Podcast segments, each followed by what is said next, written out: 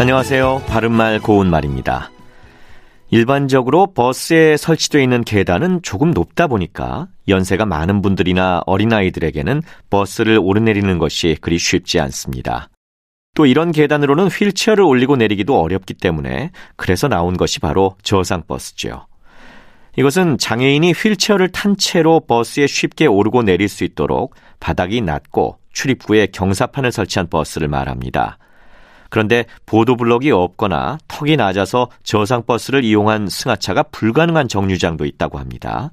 이 교통약자의 편의를 증진하기 위해서 하루빨리 시설 개선에도 힘써야겠습니다.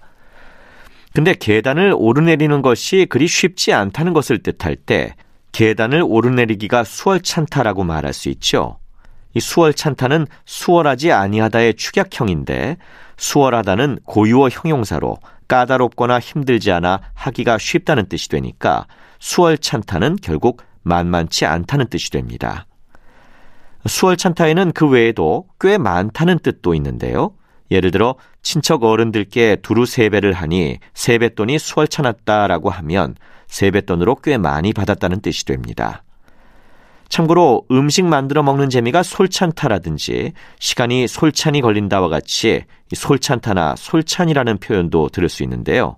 이것은 모두 수월찬타의 일부 지역 방언으로 표준어가 아니라는 것도 함께 알아두시면 좋겠습니다. 바른말 고운말 아나운서 이규봉이었습니다.